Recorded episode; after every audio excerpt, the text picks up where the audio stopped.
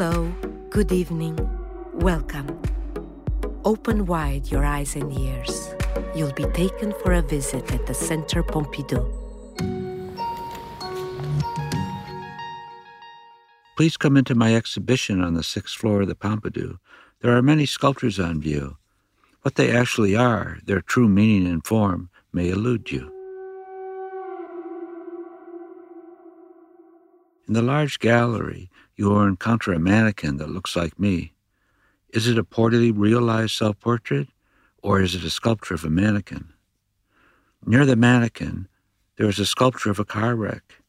It's made of reinforced plastic fiber and painted with a light automobile primer, yet its title is Unpainted Sculpture.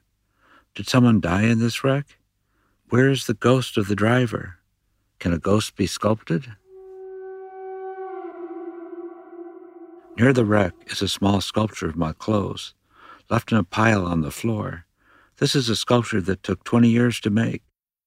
It was started years before I was married, when I would leave my clothes piled on the floor. Like unpainted sculpture, is there a ghost or a figure associated with this form?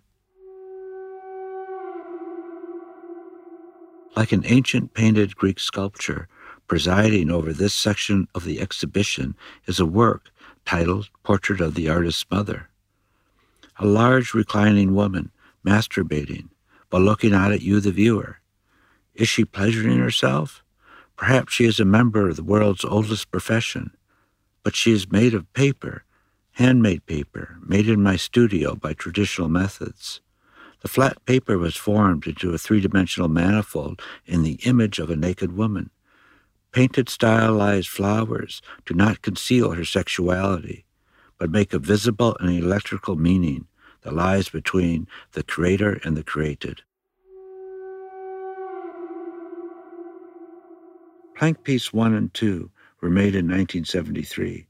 I was living in a house full of hippies, and while we didn't have a door in the bathroom, we did have a huge clawfoot cast iron bathtub.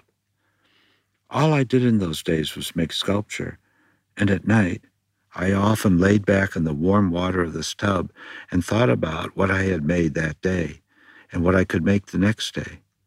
While I was thinking about a plank I was using as a sculptural element in the studio, I felt it connect to my stomach, and then I felt it in the warm water behind the back of my knees.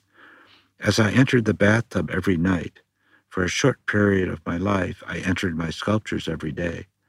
I used to deny any empathetic reading of the work. Friends would say, Oh my God, how could you hold that position?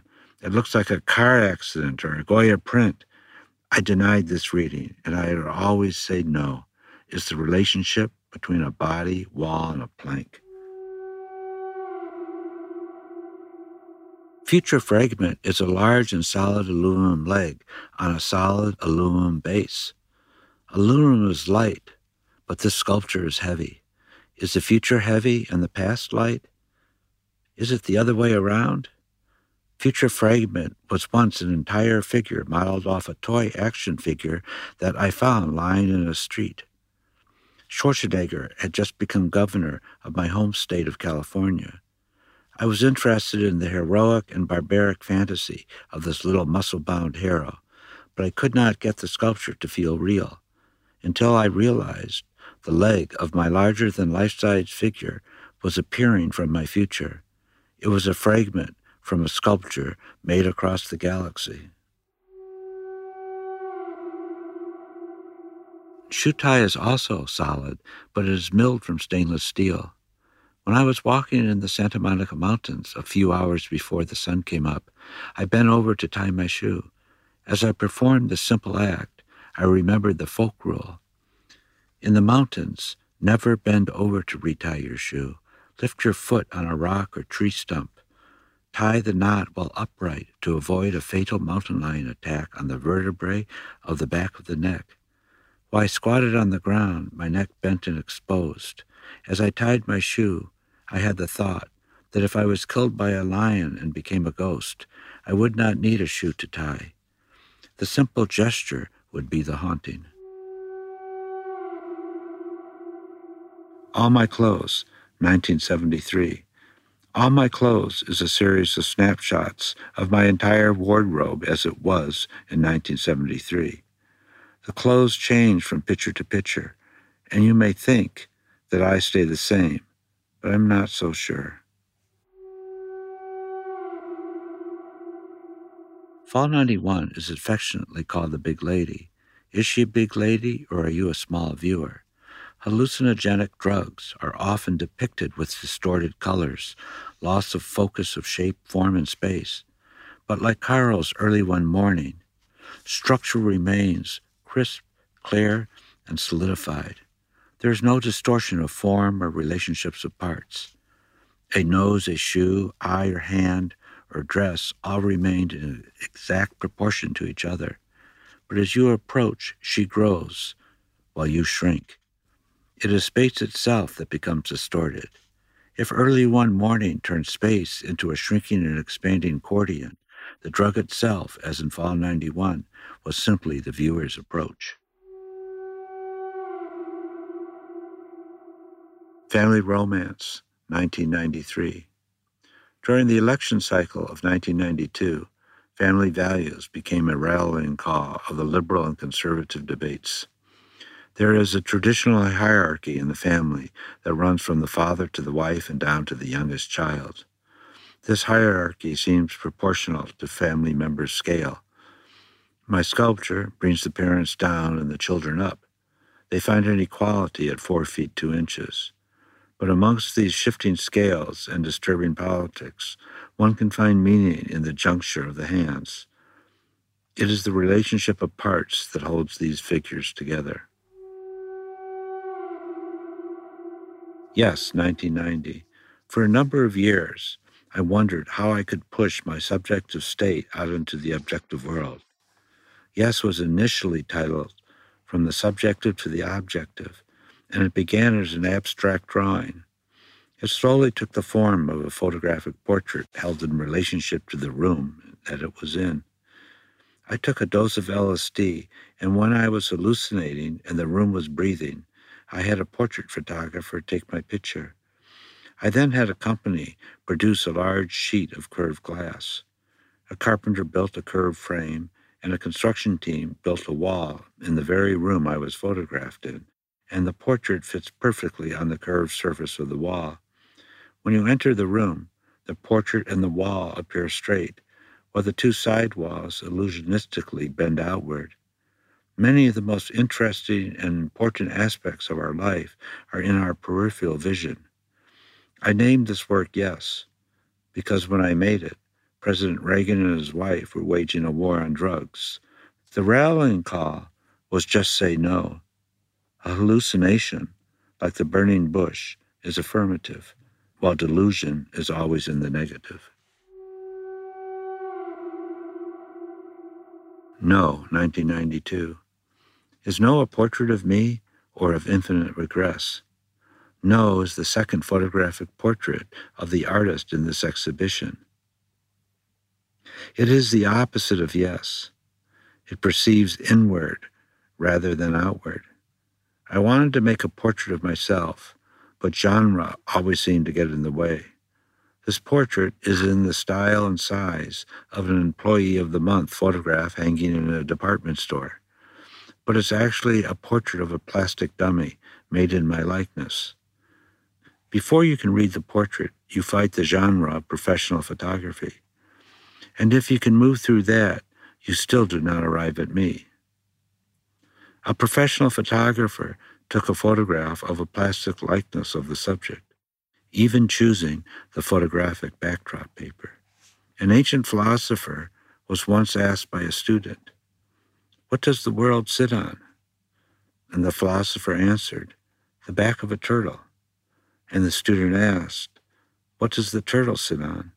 And the philosopher answered, The back of another turtle. And when the student asked the question for a third time, the philosopher answered, It's turtles all the way down. Hinoki, 2007. Highway 1, runs north and south along the California coast. While driving from Los Angeles to San Francisco, I came across a fallen oak embedded in a field off this road. Bugs had eaten out the heartwood. A storm then toppled the tree. To my eye, it had been on the ground perhaps thirty years. The side of the tree lying on the ground had deteriorated. The log, for the most part, was still intact. It felt as if it would collapse in another five or six years. I was drawn to the field that the log was in, and then to the tree itself. Finally, I found a trajectory that seemed theological in its spatiality. This was the great empty chamber within the tree itself. Over the next months, I returned several times to photograph, study, and think about the structure. It seemed impossible to remove from this location. Not only was it embedded in the ground, but also in the space all around. A winery owned the land, and I inquired if I could make a mold of this great natural structure. They said no. I asked if I could buy the tree and remove it from the site. They said no to this as well.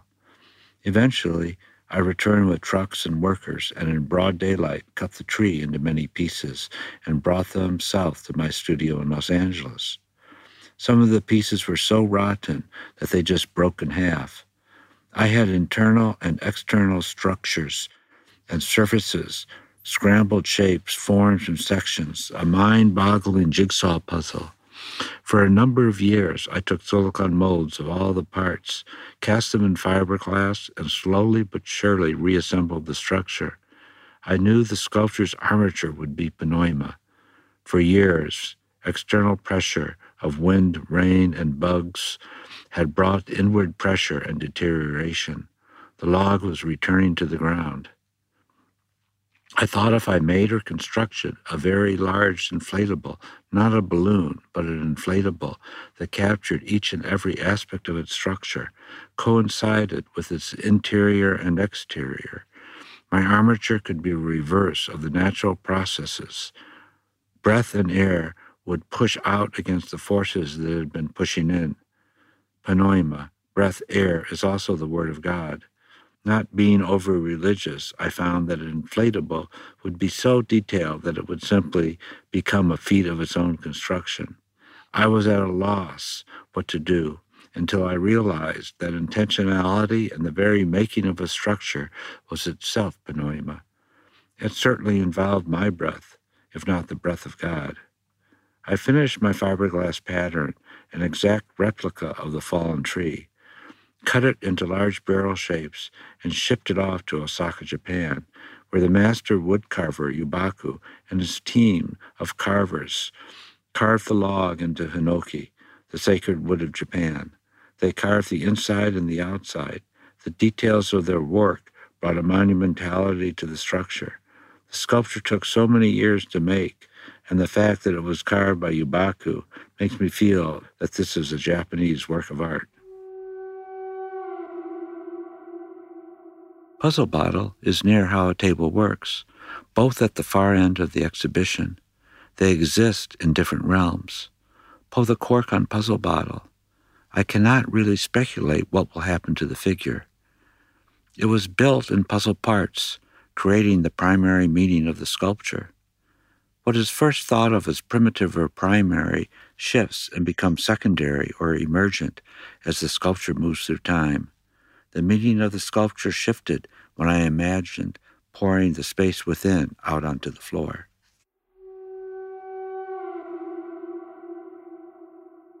Sitting on the table near a puzzle bottle is a sculpture titled How a Table Works. A table is four sticks and a piece of wood until you place an object on its top. It has work to do, and this work is in the social realm rather than the physical. How a table works is made of only three elements a table, the still life, and the structure that holds it all together. Sleeping Mime is made of wood, carved in Japan, with my attempt to bring the craft or art of miming to the level of the craft or art of wood carving. Is the mime sleeping or miming sleep? Are the Japanese craftsmen carving or simply dreaming? School Play 2014. My fabricator, Mark Rossi's child, is named Abel Rossi. He was the model both for the new Beetle and a few years later, Boy with Frog. Several years later, during his high school years, my wife showed me a snapshot of Abel performing in the school play. My sculpture charts the complexities of surface, both physical and social. An older boy, slightly jaded, a bedsheet toga, and a plastic sword. T shirt and contemporary sandals brought him on to his high school stage. Solid stainless steel, a robotic hand, a sculpted toga with its knot so clearly tied by a mother or a teacher, a toy sword, a minor role, and the boy's ability to project himself out of the school and onto the world is captured or converted through the complexities of identity, society, imagery, and abstraction. Huck and Jim, 2014. Two literary characters out of Mark Twain's novel, The Adventures of Huckleberry Finn, are part of, if not controversially, the literary curriculum of American secondary schools. It is a novel we all read, and like the Mississippi River, it is embedded in our culture. Jim is a runaway slave, and Huck, fleeing from an abusive father and well intentioned Miss Watson, escaped on the Mississippi River on a makeshift raft. The work was originally commissioned for the Whitney Museum of American Art. The bond between a white boy and an African American slave fleeing for his freedom down a highway that is a river, both geologically and socially, encounter one adventure after another. It is a spatial book, and it is the American version of Homer's Odyssey. This sculpture doesn't illustrate, but is sculpted around a moment in chapter 19. Huck and Jim ponder the infinite number of stars spread out across the Milky Way, reflected in the river itself. Jim ponders that the stars were created, and Huck thinks they simply always were. Too many to have been made. Who could have made them? And Jim, he says, the moon, she laid them. Huck, having seen frogs lay their eggs, an infinite number in rivers of spermata causes him to think that he reckons this could be so. My sculpture charts two gestures. Huck, a boy with a lungful of joy, reaches into the river to scoop up frog eggs. Jim, a young man, his hand tentatively hovering over Huck's back, looks out at the world with anxiety. He understands the greater implications of their voyage and escape. It was a Centre Pompidou podcast. You can find all our podcasts on the Centre Pompidou website, its listening platforms, and social networks. See you soon with the next podcast.